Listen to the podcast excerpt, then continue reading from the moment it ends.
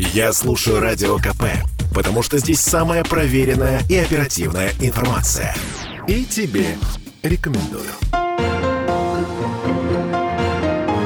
Беседка. На радио «Комсомольская правда». Всем привет, это Петербург, петербургская студия радио «Комсомольская правда». Я Ольга Маркина. Я Кирилл Манжула. Всем доброго вечера. И Светлана Агапитова с нами сегодня. Уполномоченный по правам человека Санкт-Петербурга. Ну вот так, привыкли мы утром с вами встречаться. Теперь передвинулись на вечер. Ну что делать? Все меняется, и в том числе наша сетка меняется. Слава Юрьевна, да. Вы хотели поговорить с нами о туберкулезе. Да, я вот стесняюсь спросить, почему? Неожиданно. Да.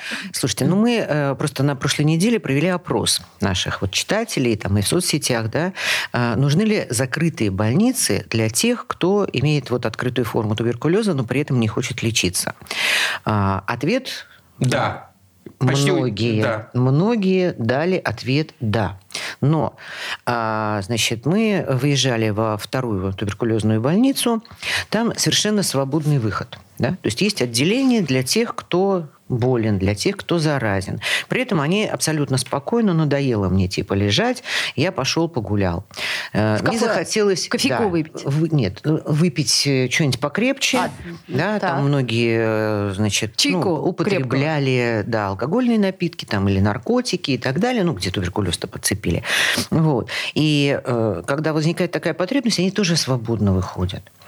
И с главным специалистом по туберкулезу, Александр Пантелеев у нас есть такой, да, он возглавляет городской противотуберкулезный диспансер, мы стали думать, а что же вообще делать, да, с этим. То есть, на самом деле, туберкулез, заболеваемость снижается, но порядка 120-150 человек, те, которые постоянно мигрируют по городу, и могут совершенно свободно вас в транспорте, в кафе, в магазине заразить.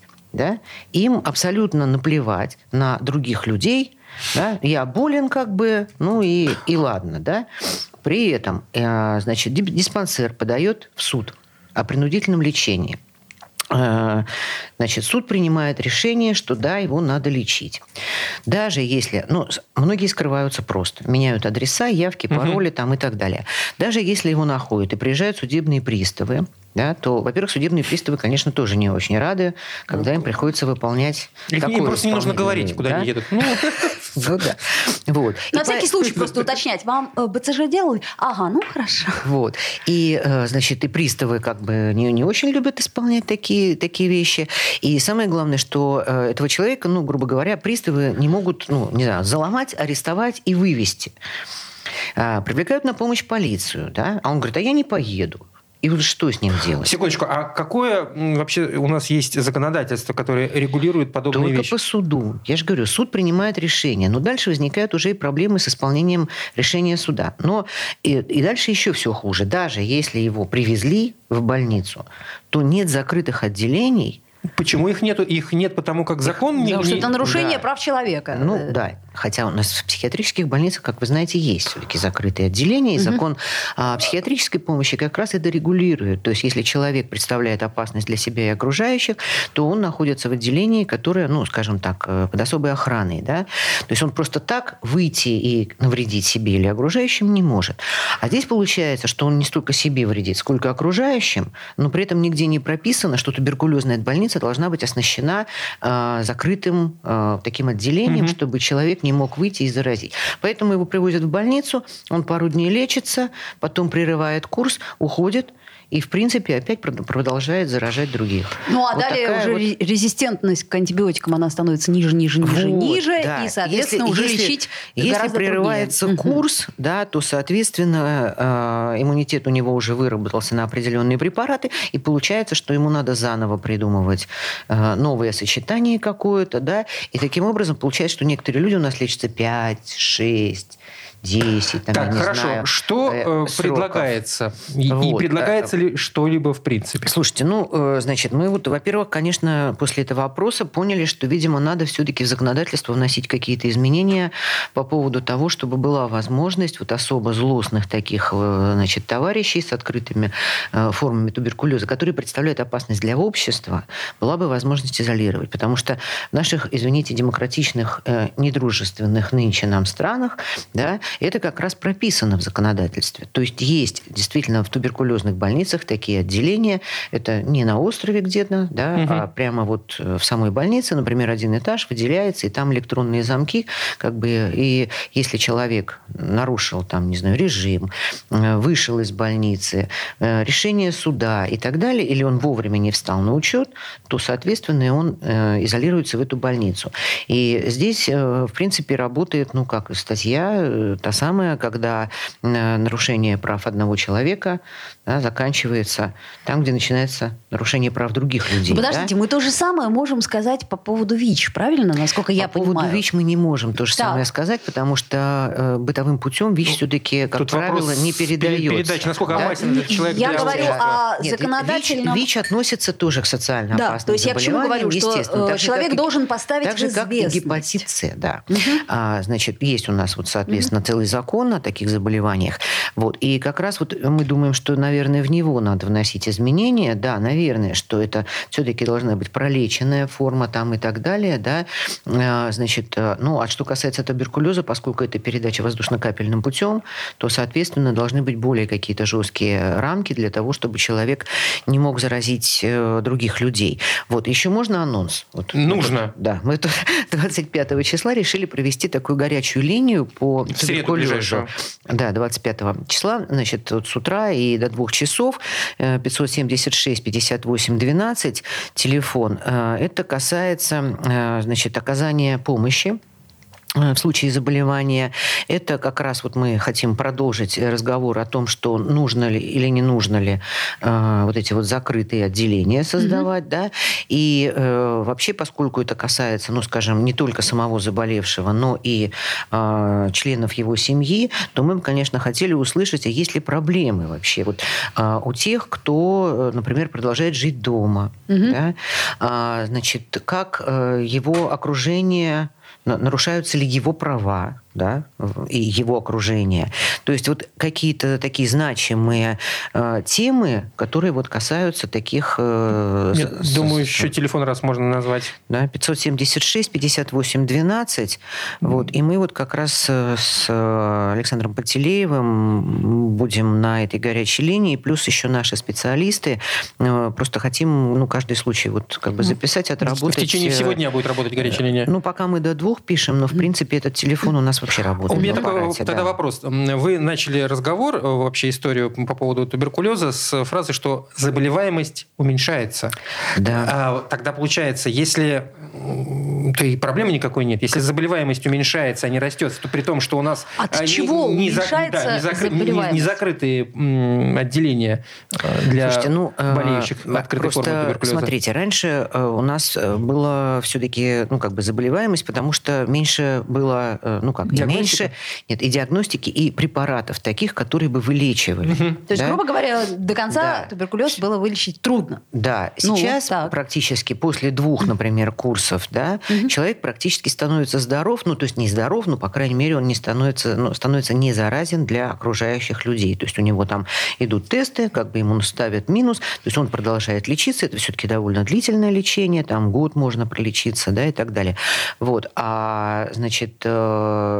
Меньше становится, потому что действительно хорошее лечение, может быть, стало меньше этих несознательных, которые болтаются. У нас, в принципе, даже и в СИЗО, и в колониях гораздо меньше случаев именно туберкулеза, и гораздо больше, к сожалению, случаев ВИЧ-инфицированных. Так, я бы все-таки еще чуть-чуть вернулась к туберкулезу, и для меня важно прежде всего создать все условия для того, чтобы профилактировать эту историю. Да? Соответственно, у нас, в общем-то, если в Советском Союзе мы говорим, то была обязательная вакцинация. Та самая прививка БЦЖ, да, я напомню. Что сейчас у нас с вакцинацией? То есть, насколько я понимаю, она там на ближайшие 4-6 лет защищает ребенка, а дальше я не помню, надо ли вакцинироваться, вот не надо. Вот я, честно говоря, тоже не помню. То есть я к чему говорю? Что у нас теперь нету ее в обязательном правовом поле. То есть хочешь делай, хочешь не делай. Календарь прививок она, теперь не входит. Но, наверное... Нет, календарь прививок вроде бы входит. Я имею в виду, что сейчас родители, предположим, они могут написать отказ, и это никаким образом не повлияет на дальнейшую жизнь ребенка. То есть ты имеешь право посещать детские учреждения и прочее, даже без БЦЖ. То есть, может быть, каким-то образом... Я не настаиваю, но, тем не менее, может быть, как-то в этом кроется причина. Или все-таки в приезжающих мигрантах. Я пытаюсь понять, откуда рост туберкулеза. Нет, рост, понимаете, роста как нет, бы, как раз. Да, нет. Рост касается как раз вот этих вот заразных, как бы. Всяких, я вот помню, что нам в поликлинике говорили, что БЦЖ обязательно, потому что, говорят, сейчас туберкулеза у нас столько открытой формы нет, ходит. Ну, к сожалению, да, вы правы, потому что действительно это очень часто завозные такие, формы. Вот, но в то же время есть и целые, не знаю, когорт, таких достаточно маргинальных людей, которые, в сообществе в своем как бы заражают друг друга. Это, соответственно, вот то, что я говорила, алкоголизм и там наркомания и так далее, то есть вот среди таких людей в большей степени распространяется, скажем так, людей, которых в транспорте. Хотя был 2 года назад ужасный случай, когда мама с ребенком ехали в такси, и их заразил водитель. Господи. Как раз, вот у него была открытая форма туберкулеза, Светлана как Юрьевна. Раз приехавший товарищ. Да. А давайте мы на этом прервемся. Чуть попозже обсудим. Буквально через пару минут, короткую паузу. Чуть попозже, Светлана Агапитова, уполномоченный по правам человека. Беседка. На радио «Комсомольская правда». Слухами земля полнится. А на радио КП только проверенная информация. Я слушаю «Комсомольскую правду» и тебе рекомендую. Беседка. На радио «Комсомольская правда». И вновь мы возвращаемся в эфир. По-прежнему с нами Светлана Агапитова, уполномоченная по правам человека. Это Ольга Маркина. Это Кирилл Манжула. А у меня еще один вопрос, кстати, по поводу вот той темы, которую мы обсуждали в первой части передачи. А как вообще городская власть на это смотрит? Есть ли какой-то отзыв от комитета по здравоохранению на проблематику? Или еще не успели обговорить? Нет, понимаете, что касается изменения законодательства, то пока мы разговаривали только с врачами, которые, собственно, с этим сталкиваются, и они поддерживают такое. С комитетом по здравоохранению, естественно, мы будем проговаривать, но ведь они тоже не могут. Понимаете, давайте создадим закрытое отделение. Да нет, они не могут, но они могут сказать, что это необходимо. Например, они... я надеюсь, но на самом деле у нас в плане лечения туберкулеза очень много чего делается, создается заново, упорядочивается система лечения, профилактики и так далее. То есть противотуберкулезные диспансеры, например, если раньше были районного подчинения, то теперь они вышли на городской уровень. Есть централизованное снабжение лекарствами. Опять-таки, лекарства стали лучше. Но есть ведь и очень много еще людей, которые отрицают вообще то, что туберкулез существует. Так же, как и ВИЧ. Ему говорят, вот ты болен. А он говорит, нифига. Такой болезни вообще нет. Помните, как были антиковидные, такие, которые говорили, да нет ковида. Это все придумали. Вообще. Да, это все придумали. Для того, чтобы нас стращать. То же самое. К сожалению, есть такие, которые, отрицают, например, существование туберкулеза. У нас был еще один жуткий случай, когда женщина тоже не хотела лечиться сама, не хотела лечить ребенка. В результате до тех пор, пока она уже практически не стала умирать, ребенка поместили в детскую больницу. Он, естественно, был очень глубоко болен. Она через 2 недели умерла во взрослой больнице, потому что просто не лечила туберкулез. Такие трагичные у нас... Ребенок-то выжил? Ребенок выжил в детском доме, к сожалению. Ладно, еще одна история. Мы все с этой темой. Если можно, я еще один вопрос задам. Тянет Оля ручку. Меня в данном случае даже не туберкулез, а в целом диспансеризация интересует. Мы знаем, что с недавнего времени все мы обязаны, раз. Почему обязаны? Мы не обязаны. Нам предоставляется возможность пройти диспансеризацию. На мой взгляд, эта процедура, она имеет весьма и весьма формальный характер. Светлана Юрьевна, а у вас не было жалоб, поступающих в связи с, как сказать, недобросовестной диспансеризацией? Ну, вы знаете, редко, конечно, бывают такие жалобы, да, потому что это все-таки дело добровольное, да, и мы понимаем, что если во время диспансеризации у тебя там что-то обнаружили, то, соответственно, ты как бы дальше идешь к врачам, да, зачастую это формально. Кстати, для госслужащих обязательно раз в год диспансеризация. Ну, что-то вы на нас так рукой показали. Мы не госслужащие. А вот вы госслужащие. Ага. И у нас, да, это обязательно, иначе тебя к работе не дадут. Ага. Вот. Справку требуют. Да. Но я считаю, что даже в формальной диспансеризации есть необходимые обследования, как то анализы крови, мочи и флюорография, да, которые... Вот я об этом и говорю. Это да. К вопросу, кстати, о туберкулезе. Да, это, кстати, флюорография – это единственное исследование, как раз, которое... Да, показывает вот в том числе и какие-то признаки, например, начинающегося заболевания. Да? Поэтому по крови и моче и так далее, даже врач-терапевт, если ты не проходишь даже всех специалистов, да, по сути, можно посмотреть, есть ли у тебя какие-то отклонения в организме. Но мне кажется, что у нас все-таки еще народ не очень сознательный и не бежит на диспансеризацию. А вы знаете, мне кажется, это с обеих сторон. Мне кажется, у нас не особо сознательный народ. И со стороны, так сказать, медицинских учреждений, которые, еще раз говорю, весьма формально подходят к диспансеризации. И со стороны людей... Навязали им. Такое ощущение, что вот им навязали... С другой стороны, это все навязано, и поэтому, хочешь, пройди, как-то так, прошел. Приперся, давай уже, господи, посмотрим тебя быстренько, что как там. Вообще вот это странно, потому что ведь охват диспансеризации, это тоже показатель, в том числе, работы медицинского учреждения. Поэтому... Ну, я крайне недовольна диспансеризацией. И, кстати, таких, как я... Ты имеешь в виду, как это проводится? Да, да. Слушайте, давайте, Оль... Вот напишите заявление в уполномоченном прав. Таких, как вы, мы, конечно, тоже просим... В принципе, звонить, задавать на сайте вопросы, подавать заявления. Надо разбираться, потому что не могу сказать, что вот прямо у нас вот вал таких заявлений, которые я прошел диспансеризацию, мне этого недостаточно, врачи со мной плохо разговаривали там и нарушали мои права. В общем, да. Если о правах, то да. О качестве... Кстати, по поводу вашего сайта. Что это за конфликт в досуговом отделении Петроградского района, где там пенсионеры возмущаются? Это вы, оказавшись в Петроградском районе, Да. Слушайте, волнуемся за наших петроградцев. За пенсионеров в Петроградском районе. Слушайте, вы знаете, в Петроградском районе очень плохо с помещениями как бы вообще. Это логично. Район такой небольшой. И КЦ Сонии, это комплексный центр оказания социальных услуг, занимается очень много пожилых людей. Они занимаются на дневном отделении, там есть временное размещение на месяц. Вот. И есть досуговое отделение, которое такое, кружки по интересам. Uh-huh. Да? Вот. И для того, чтобы они все не собирались все в одном месте, это на углу Чкаловского и Пудожской. Да, вот недалеко совсем. Вот. Было найдено еще одно помещение, чтобы это досуговое отделение немножко, расширить. Да. И перевести часть, людей в другое помещение. Вот. Но там получилась такая очень интересная история, что вместо того, чтобы как бы взять помещение, его отремонтировать, а потом уже туда перевозить, угу. да, поскольку оно было в аренде, и пока администрация района продолжает за него платить, ремонт невозможно сделать. И получается, потому что оно в аренде, оно еще не... Потому что.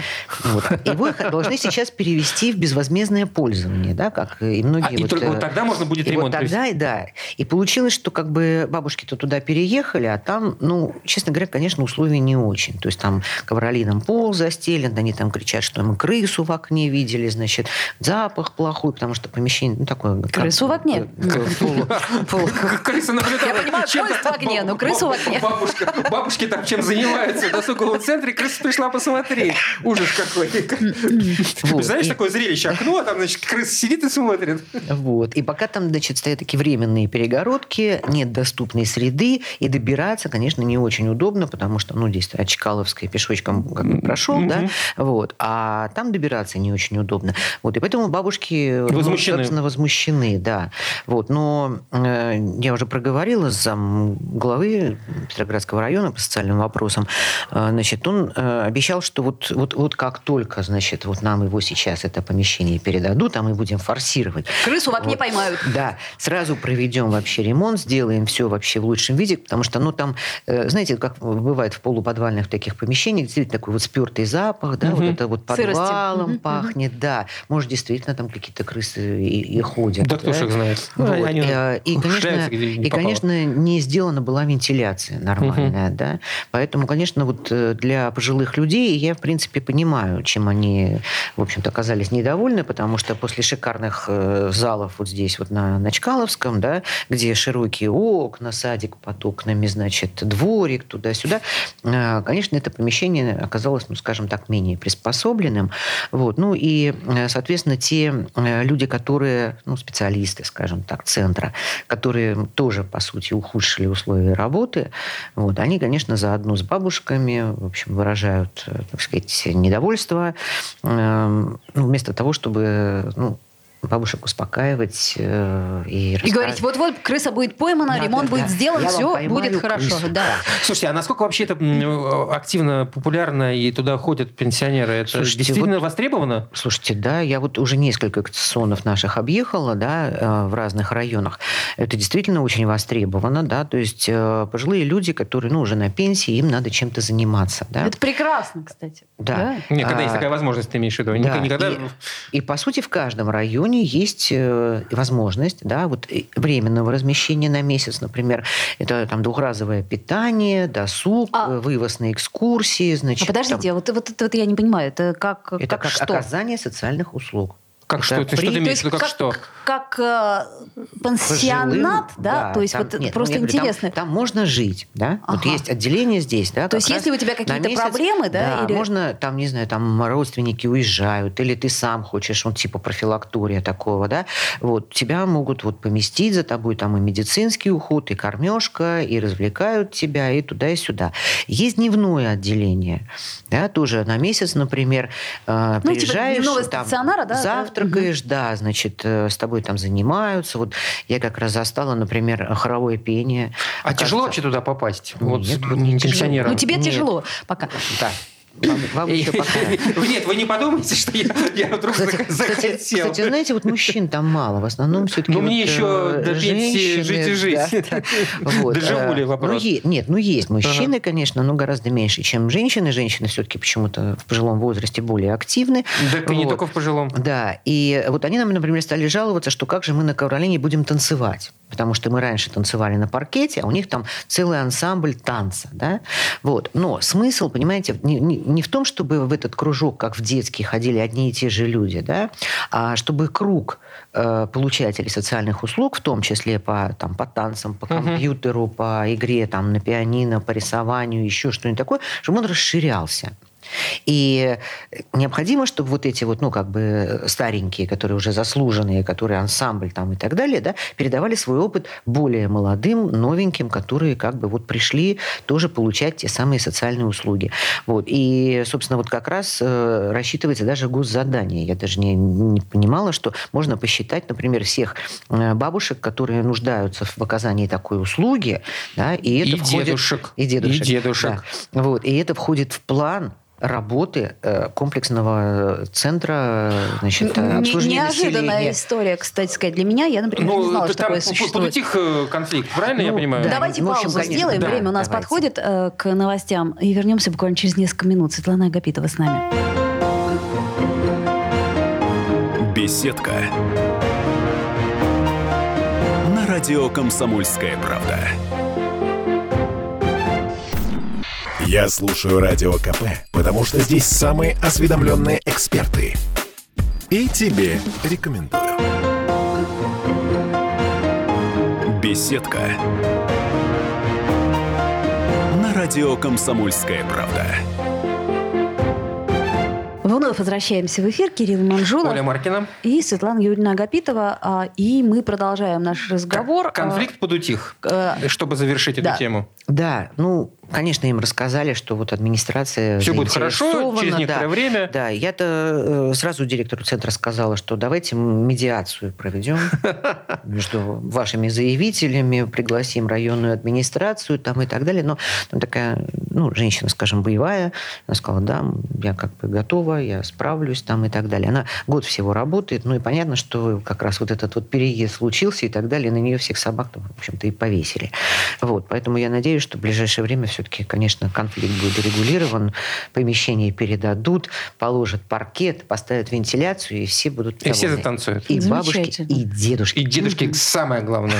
Ну, смотрите. Тоже приходите к бабушкам. Светлана Юрьевна, вот у нас сегодня 23 число, это буквально у нас уже чуть-чуть совсем времени осталось до введения платной парковки на Васильевском острове. Там, знаете, какие-то страсти прям не шуточные. По сравнению с тем, что было, например, в Петроградском районе, где как-то очень так тихо и безболезненно эта история прошла. До вас доходили какие-то истории? Слушайте, у нас пока вот на прошлой неделе, были заявления по поводу того, что не получить парковочное разрешение жителям Василеостровского района. Это какой-то глюк системы или что? Нет, просто их оказалось очень много, и я так понимаю, что... Кого, жители Васильевского района? Которые хотят получить парковочное. А вдруг неожиданно появились жители, вдруг откуда ни возьмись, появился житель и говорит, давайте-ка мне парковочное разрешение. Да, и там, власти были не готовы. Да, и там, я так понимаю, образовалась некая очередь по выдаче вот этих вот разрешений, и те, которые вот к нам обращаются, например, они считают, что они не успеют к 1 октября...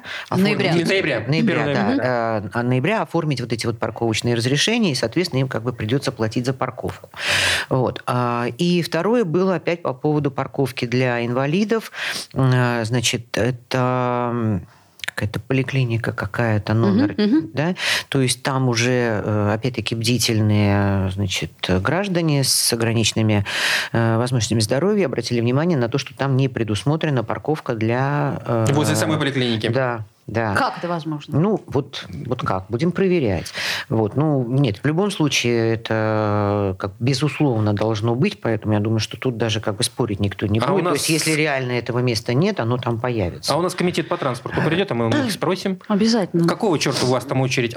Я не очень понимаю, на чем основана эта очередь, то есть в чем причина? Она же не живая, в том плане, что люди не выстраиваются в живую очередь. Как знать? Там же надо, во-первых, еще документы всякие предоставить, да, подтверждающие там и так далее. И то ли они позже начали оформлять эти разрешения. Я так понимаю, что через МФЦ можно подать, да, и через госуслуги. Или через госуслуги. Я знаю точно, что через МФЦ. Про госуслуги не помню. И длительность оформления, видимо, проверяются документы там и так далее. И те, кто спохватился, что у нас 1 ноября уже ля-ля-ля, они теперь понимают, что если, например, там 2 недели оформляется, или там еще больше, да, то они просто не успевают. И А у вас по поводу чего возмущение было? У нас тут просто завалили нас вопросами по поводу того, что мест фактически гораздо меньше, чем автомобилей тех резидентов, которые есть. Возможно, именно с этим и связаны были эти обращения. Понимаете, конфигурацию изменили, предположим. У нас очень много стало там улиц с односторонней парковкой, предположим. А раньше была двухсторонняя парковка. Вы имеете в виду Петроградку? Нет, сейчас мы говорим сейчас о Васильевском острове. Петроградки, что же стали отдавать? И мы тоже всегда показывали на Петроградский район и говорили, вот смотрите, здесь тоже такая же система была введена, ничего страшного, все хорошо, все нормально. Почему-то Васильевский остров в данном случае оказался очень радикальным, и категорически они просят что-то изменить.